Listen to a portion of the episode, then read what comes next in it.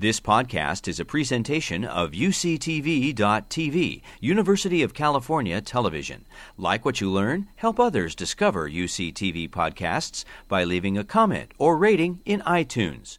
I'm glad everybody braved our winter weather here. We're officially in the second half of May, as of today, excuse me, officially in the second half of May today and we got rain. So for Californians, that's an exciting thing. I guess if you were sitting on the freeway this morning trying to get here, you probably didn't think so, but we're happy.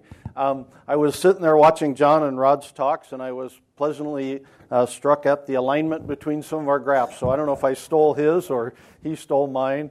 Um, I'm going to talk a little bit today about what we're doing at Southern California Edison. We're a local utility, but we're a big utility. Uh, many of you know that California tends to lead the country in these kinds of efforts towards sustainability.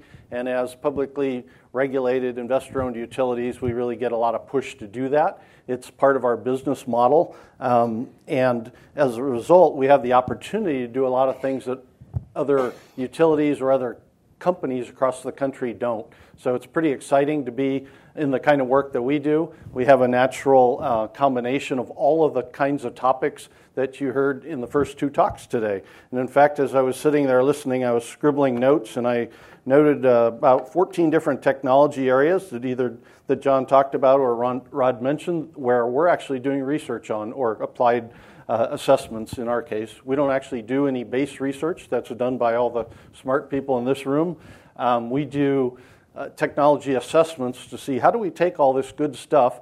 Um, and our first speaker mentioned it. What's the so what of it? How do we take all this good stuff that people are learning about and apply it to our customers? So, in our case, as I said, we're a public or investor owned utility, but we're regulated by the state of California, and we cover a huge area. So, this over here is our our uh, service territory, about a third of the state, and it has about 15 million residents. So when we look at a technology or a solution, we're trying to figure out, you know, what can we do for residential customers and homes, for industrial infrastructure customers, for commercial, retail, and all that. So it's a big challenge. There's a lot going on. Um, we also have a a big uh, uh, challenge ahead, and I'll show you in a second. But today, we've made a lot of progress compared to a few years ago. Today, we already get over 40% of our energy from carbon free sources, so renewables mainly, including hydroelectric, but a lot of solar and wind, and that number is increasingly rap- rapidly over the next few years. Um, so, you know, our, our company has very similar goals to some of those you saw in the earlier slide. We need to continue to clean the power grid out there in the power system. We need to modernize that grid so it can do a lot of things differently tomorrow than it used to, including um, the ability to handle things like millions of electric vehicles. So we had uh, mention here of, you know, today we, we see a fair number of EVs out on the road. You're going to see a lot more in 10 years. So we have a, a goal upwards of about, you'll see about 7 million electric vehicles just on light vehicle cars not counting heavy to medium or heavy duty transport. When we start talking about electrifying medium and heavy duty transport, buses, trucks, and port equipment, then the electrical load will go way up and it'll have a much bigger impact on our carbon too. Um, we also, in my area, our main focus is right here, working on our customer side. So we're a big company. Uh, like all big companies, we have somewhat of a bureaucracy, but we try to work together. So there's actually two teams within Southern Cal Edison that does this type of technology assessment work. Um, my team is on the customer side, so we look at technologies, products, services that are on the customer side of the meter in the home or in the business. There's an equivalent group to mine on our grid side, on our transmission distribution side, that's looking at the same question for things that apply directly to the grid and how do we manage that. Um, so here's a chart, probably looks pretty familiar. John was showing you some global numbers. Um, ours are more focused down to California because that's where we do, do our business. In California, we have the same issue though. We're a little better in some ways. Uh, California, if you remember the, the uh, chart that John showed you with energy efficiency, California has been very successful at keeping our our, um, just like the U.S. as a whole, California has been the leader at keeping our energy efficiency or our energy use per capita at a much better level than most places. However, having said that, we still got a huge goal ahead of us. So this is a stack chart showing, you know, the, the main components. Sometimes it's, uh, I mean, obviously you don't, in California, you don't get too far without dealing with transportation. electrifying our, our transport fleet or, or, cleaning up our transport fleet. Of course, we have large industrial infrastructure. Here's power generation. And then, you know, what we use today in our homes and businesses isn't that high a percentage, but then when you think about it, we have 30 million people in California, so that's a big number. Um, we also have a significant agriculture infrastructure here in California, really helps drive our economy, and that we can't ignore that either. So, uh, our company two years ago came up with a, a plan, kind of our, our so called clean power pathway. How do we support all these state goals, and how do we act as a model that can be used across the country as well? So, it's a way to reduce carbon, try to modernize our grid, and, and help the customers without. And if you go back to the first speaker saying you can't do this if it's too terribly expensive. You can't dump the problems on people in terms of very high costs and bills. So the hard, hardest part of these challenges is always the cost efficiency that we that we heard mentioned. So here's a, here's a view of, of our version of that little graph. If you look at a amount of carbon, CO2 emissions in this case in California in 1990 levels, we've been you know pretty good. We stayed pretty flat despite the state population increasing and our economy growing.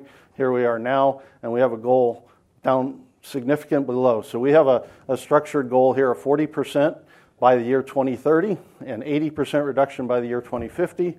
You say, great you know, 2030, that's a long ways out, right? Well, so as, as, as we just heard a minute ago, the clock is ticking. That's, uh, in our case, less than 11 years. We got to do an awful lot of things in 11 years. So here's, here's, here's where, where it breaks out for us.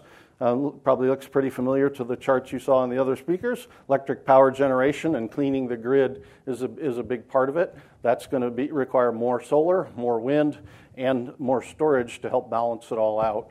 There may be other methods too, but those are going to be the main drivers to continue cleaning the grid. We don't use coal in California anymore. Our coal exposure has been greatly reduced, but uh, we still use lots of natural gas, and we will continue to do so, but we need to clean that um, grid up. Transportation, as I said, is a big chunk here. We have 30 some million people. We also have, I think, 20 some million registered vehicles in California. Uh, we also have the largest port complex in the country, and there's a tremendous amount of, of emissions from all that movement of goods in and out of California. Residential, commercial, all the energy we use every day, working and living and going to school. Industrial, California is a big industry state. And then agriculture, as we mentioned earlier. So the total goal, you know, depends on your on your sector. We don't deal in all sectors. My our, our team that I work with, we're focused on the consumer side, which tends to reside in here and a little bit in here for the customers. Um, so here's our three main pieces. As I said, for, as a company, we're looking to continue cleaning the power grid. We're looking to electrify as much of the transport as we can, and we're looking to electrify buildings and do other types of work related to that. So for us, most of it's energy efficiency related. Um, we don't look at generation. Our company uh, doesn't do generation anymore in California. The regulated utilities divested themselves from the generation side of the business a number of years ago, and um, private sector does that and, and, as we said a minute ago, most of that growth is in clean, renewable solar anyway. Um, so, what do we do? You know, how, why, why are we so focused about it? New technologies? Well, you know, for, for obvious reasons.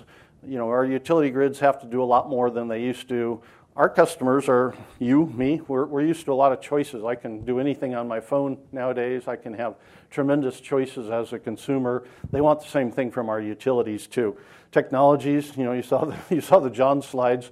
The results the technologies get today are so much um, more uh, advanced in a short period of time than they used to be that we're, we're tr- trying hard to keep up. Our grid and, and our customers are seeing a lot more distributed resources, solar and wind, as well as new ones coming along.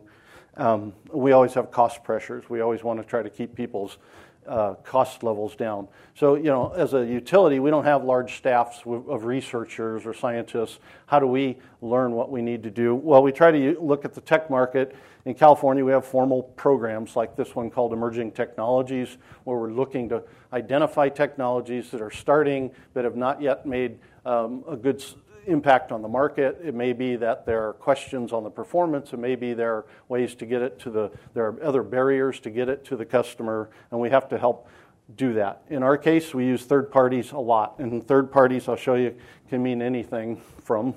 So lots of entrepreneurs and startup firms. We're a member of a number of uh, organizations where we get a chance to identify early stage companies or learn about new technologies new, through startups and competitions. We help sponsor some startup competitions. Uh, tech developers that we work with a lot. Of course, our partnerships here with people like UCSB. We have um, structured partnerships with about nine universities, as well as uh, UC, a number of UCs, also a couple out of state. We also have arrangements with a couple of the DOE national labs, like the NREL and uh, Lawrence Berkeley labs. Um, we work closely with manufacturers. This is an area where you know it's it's not uh, as well known, I think, but we have arrangements with a lot of manufacturers where We'll, we'll talk to them, we'll look at their technology roadmaps and what do they have and what will they be working on. They get feedback from us on what we think we would like to see coming up in the future. And of course, then, you know, getting rubber on the road engineering firms and consultants. So in our case, we have a, a two programs. As I said earlier, we don't look at generation partially because the way we're structured and funded. Um, our programs are funded here you know, in alignment with, with this institute around energy efficiency. We also have a related one, demand response, where we're looking for ways to either reduce or shift the use of energy at a given time. Uh, today, a lot of our projects have both of these. We combine both of them together. And we do that through you know, different ways to assess and validate technologies. Our most common are these three. We do demonstrations either in laboratories or in the field at customer facilities. We have a large number of them at either customer homes or businesses. Sometimes we scale them up to a, a number of installations, and then we'll do our technology showcases to sort of share with what we do. So I'm going to skip that one. You guys, probably most of you know this. This is a classic technology adoption uh, description. You have an adoption curve here. When a technology is new, it follows a pretty well known path of adoption. Um, in our, our case, this infrastructure, you know, basic research and applied research is done by people like you. you you're, you're going to come up with a new idea, you're going to put it together, you're going to try to get it to a certain point. When that starts to go to the market where people are trying to commercialize something, our programs are the ones that are designed to help people get that product or technology to market faster. At some point, if it's successful, it's going to get up here to mass market scale. So we're sort of operating in this, what we call the mid stage in this area here, working with innovators and, and on our customer side, the early adopters as well. Um, so, same idea here. This is a technology adoption curve. If you look at over time, any new technology, if it's good, eventually the market will adopt it uh, you know, it may take a long time. if there's something that we're excited about, we think has benefits to society or the grid or the company or consumers, we want to speed that up. So the traditional way to do that, if you look at this green curve, is you offer incentives. We pay rebates. We help drive the adoption of solar in California with over a billion and a half dollars of rebates. Some people forget that, but it takes a lot of money sometimes to give a hard shove. To, later on, we did that with LED lighting. There was a lot of rebates paid on LED lighting. Um, today, we're doing the same on storage, for example. This is, um, excuse me, this is uh, what we're doing here. We're trying to speed up the adoption. We're trying to pull back the time curve by getting adoption to happen more quickly through these interventions. Um, we, we build technology maps in house where we look at all these different technologies we've been talking about today and said which ones are most impactful, which ones will help us get to where we're going, and how do we, how do we help that. So we break them out, just like John showed you in, in the Institute's case, we break them out into technology areas. A lot of them are very similar. You probably you know, recognize them. Here's some of our main groupings that we use when we do our technology mapping. We do lighting and controls, refrigeration, air conditioning, cooling, uh, water and agriculture, again, a big deal. Industrial process loads, which is under, under, uh, under recognized, I think, in, in, by a lot of people, but industry uses a huge amount of energy for both manufacturing and other types of process, including food processing. Um, whole buildings or smart buildings, as John mentioned, and then plug loads, set top boxes, you know, that DVR that's using up all the energy in your house. Um, we take those and we break them out further and we say, well, where, where is it at today? Where do we think it could be, and what would we like to see, and how long might that be? Is that a three year, a five year, or, or longer time frame? What are some of the drivers today? What are the barriers? Why aren't our customers adopting it? What do we need to do with that technology? And then how does that align with some of our goals, maybe our state goals, et cetera? And how do we get there? Who are we going to work with? Are we going to work with you know, tech startup companies or UCSB or somebody like that? When we develop our tech roadmaps, we try to go outside the company to get as much information as we can for others. So we do peer review from outside organizations. Here's NRDC, who you saw referenced earlier. US DOE, and then other institutes in California and other nationally. We take all that information, then we share it publicly. This is publicly funded work that we do through our ratepayers, so we share that through a statewide process. We have websites, we have seminars and webinars, we have conferences and workshops, things like that. So the idea is when we learn something about a technology, we want to share it with people because then someone's going to take that and make some use out of it. Um, here was an example we were talking about earlier demand response, not as well known as energy efficiency, but it's been around for years. And our traditional method of demand response would be excuse me, we would take a send a signal to some equipment at a customer facility and we would drop load drop the energy usage for a period of time today it's gotten a lot more sophisticated and we're looking at different methods of demand response here in particular shifting energy so as we mentioned earlier, in California, we have a good situation now where we have huge amounts of solar energy being generated in the middle of the day, but our energy usage is actually lower at that point. So we've gotten to the bizarre, truly bizarre, if anybody's over a certain age in this room can remember, truly bizarre point where in the middle of the day we have energy that's so cheap people will pay you to take it. so, one of our big uh, challenges is how do we shift energy usage to that period? So, a classic opportunity here is electric vehicles, right? If we have 7 million electric vehicles or half a million electric trucks and we need to charge them all, it would be great if we could get some of those charged in the middle of the day when energy is cheap and, and available and not charge them at 6 o'clock when everybody run, pulls home and plugs it into their driveway. Same thing is true for building energy usage. Maybe it's through thermal storage or other types of energy storage. Um, same thing for, for other opportunities like that. Um, building electrification is a, is a, a phrase that John mentioned you probably haven't heard as much about, but the industry and the utilities and the, and the policymakers are looking at ways to electrify a lot of processes we do today, whether it be heating and cooling or, or industrial processes, and take that opportunity to shift the energy use at the same time. So, a simple example might be your water heater at home. If we could, if you have a gas water heater or you have a, even an electric resistance water heater, there are new tech, newer, not new, but newer technologies like a heat pump technology where we could take that energy and we could shift the period of time when we use it, heat the water up at a different time, and still be available for when you want to use it. So I have a last couple slides here, a few examples of some of the projects we're working on. Here's an example, one that would be under the industrial process or also the uh, efficient building, such as John talked about.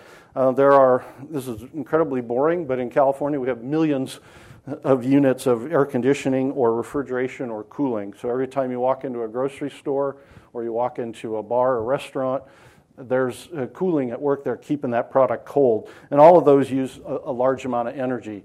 On a larger scale, chillers for that often use cooling towers. Cooling towers are ugly things that sit up on the roof and you don't see them, but they're, they're taking energy and they're also using water. And in California, water is a problem.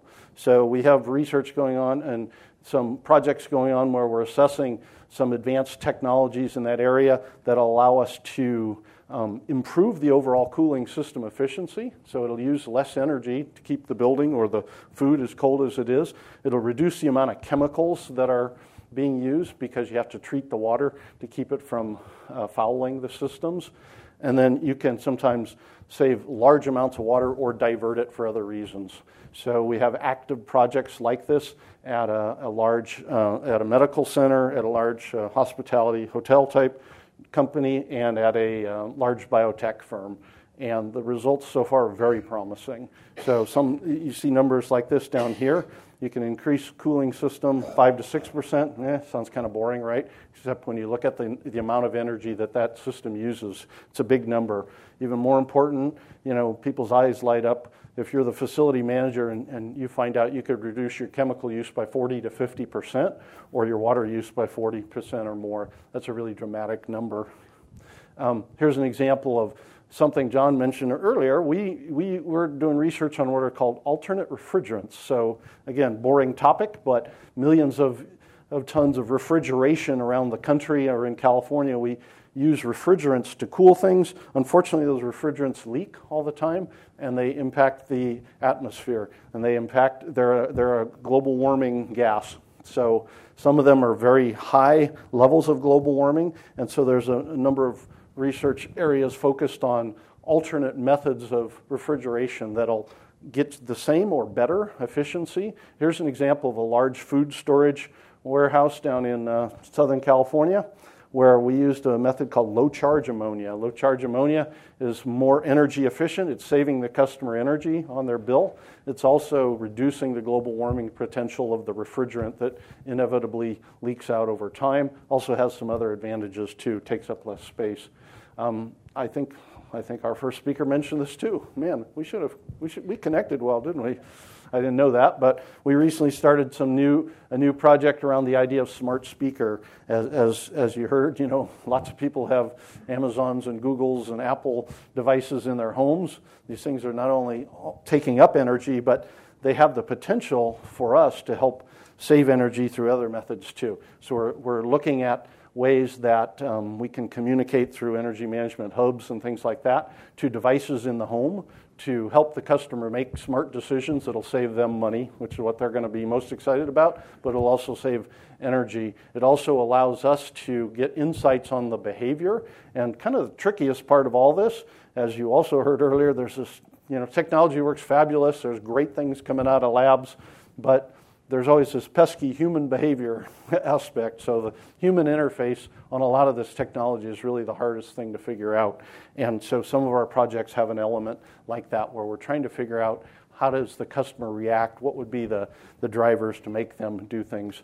Um, buildings, built new building technology. Henley Hall, you heard about over here in California. We still build homes. We don't build a lot of them, but on the order of 50,000 or more homes a year, and particularly multi multifamily homes. So here's an example where we're working with builders who put in new all electric multifamily homes where you're looking at electrification of devices in there, um, going to the real basics, the, maybe the most overlooked part. You want to make them ultra energy efficient through the building envelope. The, the less energy you use overall, the, the better off. So these have solar, they have battery storage, they have uh, EV charging, but they also have um, some other advanced features to make them smart homes. Uh, and then the last one here, we're doing a number of, of projects, quite a few, at this point around this idea of electrification. How do we electrify some traditional uses of, of energy like um, water heating up here and uh, heating and cooling? And what are all the different applications? for residential, for commercial, for uh, multifamily, for retail, things like that. So, a lot of work in those areas. I think this is my last one. Um, s- similar here, there's some new all electric homes where we're trying to bundle all the offerings together and then do a lot of performance monitoring and other type of monitoring to understand how well they work together. So, you know, you see lots of things from electric induction cooktops to those heat pump water heaters and heat pump space conditioning, but also ones that people don't really think much about, like high performance windows or window building envelope windows and attics, um, some smart voice energy management systems through smart speakers, and then things like the EV charger. And the trick here is, again, trying to get it all to communicate through integrated controls so everything's talking together and things are being used at the same time. So that's a sort of examples of the type of work we're doing. We have about 100 projects or more going on at this point. We have my colleague, by the way, sitting here, Edwin's, uh, this is IE's 10 year We've been doing this a little longer than that, but uh, my colleague Edwin manages our EE program here for this research tech, or this emerging tech, and um, he's been doing it for over 10 years. And I would say today, he and I were looking yesterday, we have about 30 new projects coming out this year alone. So a lot of work, a lot of new activities. So that's it. Um, we're out of time. Do we have any questions?